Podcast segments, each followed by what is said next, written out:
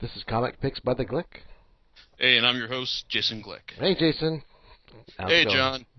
Uh, it's going. It's going fine. Like Great. you had a, you had a good Christmas. Oh, I did have a good Christmas. You did? I did too. I love seeing my nieces. Sweet. Yeah. But now for this this very last uh, podcast of the year, I'm going to do something that you know I didn't think I'd be doing when I started out doing doing these podcasts. Mm. And what's that? See, that we actually talk about series from Tokyo Pop. Uh, Tokyo Pop. Are Yep. these? Is this the same company that put out that Star Trek like uh English manga thing? Anyway. Yeah, I read the Yeah. first, I read the first volume. It was actually pretty good. Yeah, didn't have a chance to even pick it up, but um, I think you actually told me that once. But yeah, Yeah, yeah. It's like it sounds like it'd be a horrible idea, Right. But no, except for the fact, except for the story that actually tried to um provide an origin for the Borg. Um, it was actually like better than I was expecting. Mhm. But not here. But it's not Star Trek that I'm here to talk about. Because, but let me just talk a bit about like like Tokyo Pop and its place in the um, it's like in the manga industry because really it's like to say that these guys they really um like fa- if it wasn't for them it's like the the manga industry would be a much much different place than it is today because Mm. they were the people who had on hit upon the idea of releasing un let's see unflipped unretouched manga yes. um like for at ten dollars a volume hmm and back cause before then, everything what what everything what people would do is just like they'd release it like you know standard like American comic style. It's like like single issue format. That's how Dark Horse and Viz operated for years. hmm The Tokyo Pop shows up and they got like all all the cool titles. They got they got stuff from Clamp like Chobits. They got Great Teacher Onizuka. They got Love Hina. It's like they got all this cool shit, and it's like everyone wanted in in on it. And then it's like just they first created a, created a new market, like and um they got manga into the bookstores in a big way. They surpassed um all American comics, which is something that still happens still that's still still true today. And while they're not they're not top dog anymore, like Viz basically um is now running the show. Um, thanks thanks to Shonen Jump. hmm Um, it's like their their impact on the field is like it's like the, it's the stuff of legend. But the problem is though is that their is that their their tale tale is also one of excess as well. Because while they've also well they found basically like brought brought this new style of um see of um bringing manga to the masses. It's like they're they also um wind up oversaturating the market and overextending themselves to a certain extent Mm. because because the problem is like eventually it's like now since manga is since manga and like graphic novels in general are undergoing a bit of a contraction right now it's like when Tokyopop realized that hey you know what just because we publish like like x x more amount of manga it doesn't mean we're going to sell x more amount of sales and that caused them to undergo restructuring a couple of years back now they've under they've um, emerged like a leaner and meaner company and like they've managed to actually like, score some some notable sales hits which which is impressive because everyone's figuring that after Fruits Basket, you know, ended, what what else were they going to sell? Mhm. Well, well, they still have some, but the problem is that after their contraction, they've stopped being as adventurous. Mm. Like now, when I say that, basically, I say that Tokyo Pop today, they were not like they like is it's still like it's much less adventurous company than it was back in the days when they were flush with flush with cash. I mean, like, Mhm. the Tokyo Pop today would not have gone out on a limb and released stuff like Blame, um, Dragonhead, um, uh, sh- uh, sh- uh, what's like a Shohei Manabe's um, Smuggler and Dead End, Mhm. um, just like all odd cult cult titles, like stuff that isn't that isn't like doesn't appeal directly to the mainstream. Oh, and Makoto Yukimura's Planetes, great sci-fi manga. Mhm. Mhm. Yeah, the Tokyo Pop, uh, and also and so the last Tokyo Pop title I bought like was well over two two and a half years ago when I picked up the last volume of um of the Kin- Kindaichi case files for a buddy of mine, and it's not that I I'm anti Tokyo Pop. It's just that you know it's like all the they're just going after the like the youth market. The uh, it's like the old like the younger like the younger kids dem- demographic, and they're not interested in like um catering to to like you know like older titles or people who are like, looking for more um stuff that's off the beaten track. Not that I can blame them because that stuff doesn't sell. I understand that Viz is only is really only able to um do indulge in a lot of their um signature titles because they've um because they've got the um Shonen Jump um like ca- cash cow to fall back on. And um well maybe my, maybe my thoughts on Dark Horse's um approach are abundantly clear, but still, see I was basically comfortable with like you know it's like if Target Pop's not going to cater to me, then well gee it's like I don't have to like pay attention to them either. So that's that's the way it's continued for like well, for these past two and a half years. until now, that is. hmm Yeah, because recently it's like they've they've released some stuff that I've actually felt felt compelled to take a look at. First, first this tile, first of these series is called Hetalia: Axis Powers. Mm. Now, this this series came to my attention through uh, one of our mutual friends, Julia. Right? Mm. Yeah, because she's she's been telling me about how how funny this series is and how her how her kids like she's a high school teacher and she helps oversee their her school's anime club. Um, how, are, are getting into it and how it's it's absolutely hilarious. So now the high concept behind Hetalia is that it's basically it anthropomorphizes all the um all, all the major players in World, World Wars One and 2 into Mhm. to real people. So you got like people like um people with um, the personality traits um of of of taking places of Germany, Japan, um Italy, um America, the, America, England, Russia. It's like all these all these characters are have their own basically shown like in, interacting as like in, in the ways you ex- you you expect them to like like in in this time. It's it's it's kind of it's kind of strange. It's kind of strange, but um, the end result is very very very very silly because it starts off ridiculously with all the char- in the like nice full color section with all the characters inter- doing talking talking to themselves talking to each other in a uh, uh, some sort of peace conference, and then just then it just gets worse from there because it starts off with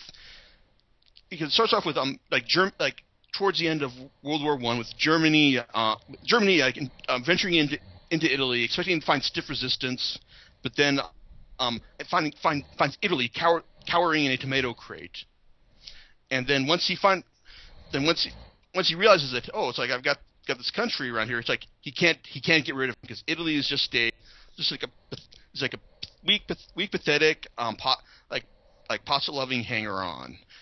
And you know because now and some might say that this that um like taking like taking the uh, most uh, note most extreme Hello?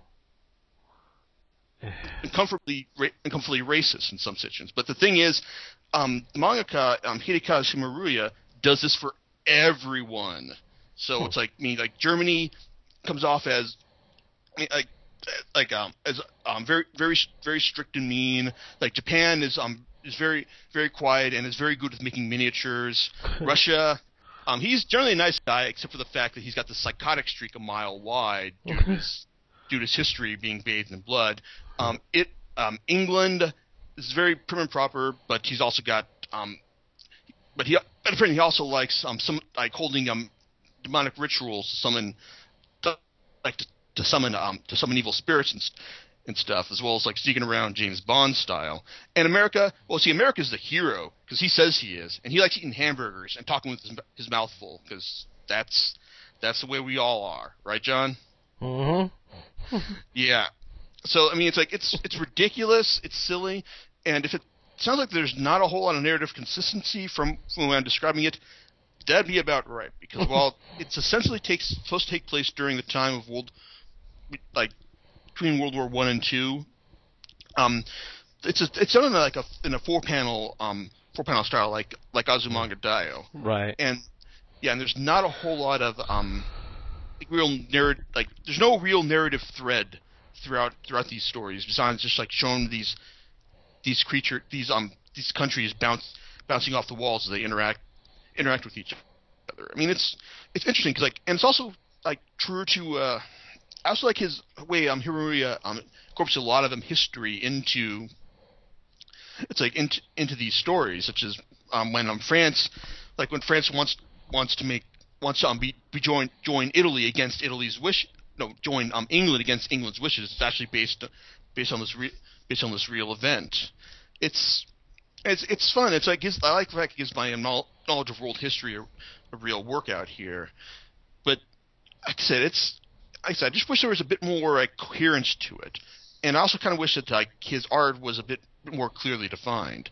Because I know this is originally started off as a as a web comic, which is you know all the more impressive that it that it that made the transition to print print and became as successful as it did. But I mean, like his style is very sketchy, and while a lot of his characters are pretty distinct, there are some times when it's just like it gets hard to tell them apart, and so it's so that just that just gets kind of trick, tricky after a while. Hmm. So, so really, it's like I'm kind of looking forward to the next volume, which is in the mail, and I will post a review of it um, later later this week.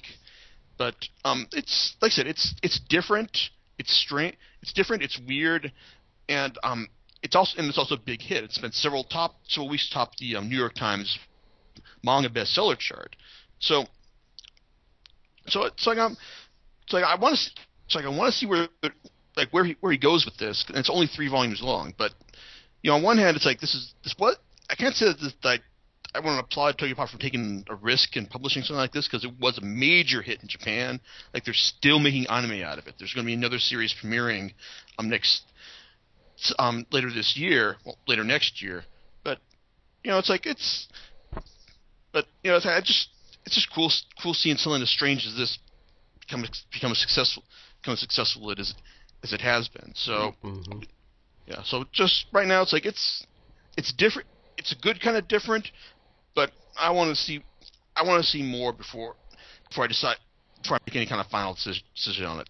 Still, it's like I won't say I won't say like, like believe the hype about what you've heard about it, but it's but it's actually pretty good for what it is. All right, now the next title is something that you know like I actually came came across via Scanlation because my because my buddy Lovin and I one day we were um it's we were looking through um we were cruising over at Sankaku Complex and um and, we, and he encountered the word um yandere. Now most of you most of you otaku out there will know what this word means, but I, we've always been a bit fuzzy about its exact meaning. So we decided to go, oh hey, you know, TV Tropes has a uh, definition of it. Let's go look it up. Okay. So we go over there and basically find out that you know it's basically basically like about a girl who um who loves her man so much that she she will do anything, anything in order to make sure that he that he stays with her and it's like and it's like and, and loves her forever and ever and ever. Think kind of think of it like the anime equivalent of Glenn Close's character from Fatal Attraction. And um and once you know what the um apparently the um, picture they were used in the article was was of a girl named, named Gasai Yuno, and Lovin goes, "Hey, I recognize her. She's from Mirai Nikki." And it's like, oh, what, what's that? Series? I never heard of it. It says, oh, he goes over to this one, this one scanlation site and shows it, shows it to me. It's like I'm reading this, and I'm thinking, dude, this is actually pretty cool. So I was all set to keep reading it through scanlations until like the site kept crashing on me. I figured, oh, to hell with this. There's got to be another place that actually has these things for has these things on a much stable, much more stable engine. So I go over to um, let's see. So I go over to um, let's see, Baka updates, and I see, oh, who, let's see, who's who's um scaling this? Oh, wait, Tokyopop. Tokyo Pop's releasing this. so I, so I run, so I quick check, and turns out that oh, um, that turns out that um, Mirai Nikki is being, it does have an English release under the title of Future Diary. Hmm. So as soon as I found that out, it's like I um, it's like I ordered, ordered, I um, I pitched, I ordered a couple, ordered a couple volumes off off the Right Stuf, and you know, I'm impressed. I I think that the uh, it's a it's a great ride so far, though I think the uh, the track that it's on is is probably not the best constructed of best constructed of rides, but Oh. I, but I definitely want to see more of this. Now, the series is the series is basically um, best described as an, it's an inversion of the premise for Death Note. While um, where that series had one guy getting a to getting a supernatural object allowed him to imp- impose his will upon upon the world, this series um, it basically has a has a um, has a shy introverted kid getting getting a supernatural object that basically um, puts him at puts him at puts him at its mercy. Because let's see, the story's about this guy named Yukiteru, who he's just like your he's just like a quiet, um, quiet, withdrawn high school kid who doesn't really have any friends except for the ones in his head. And this one friend turns out to be um, Deus, the um, the goddess face in time.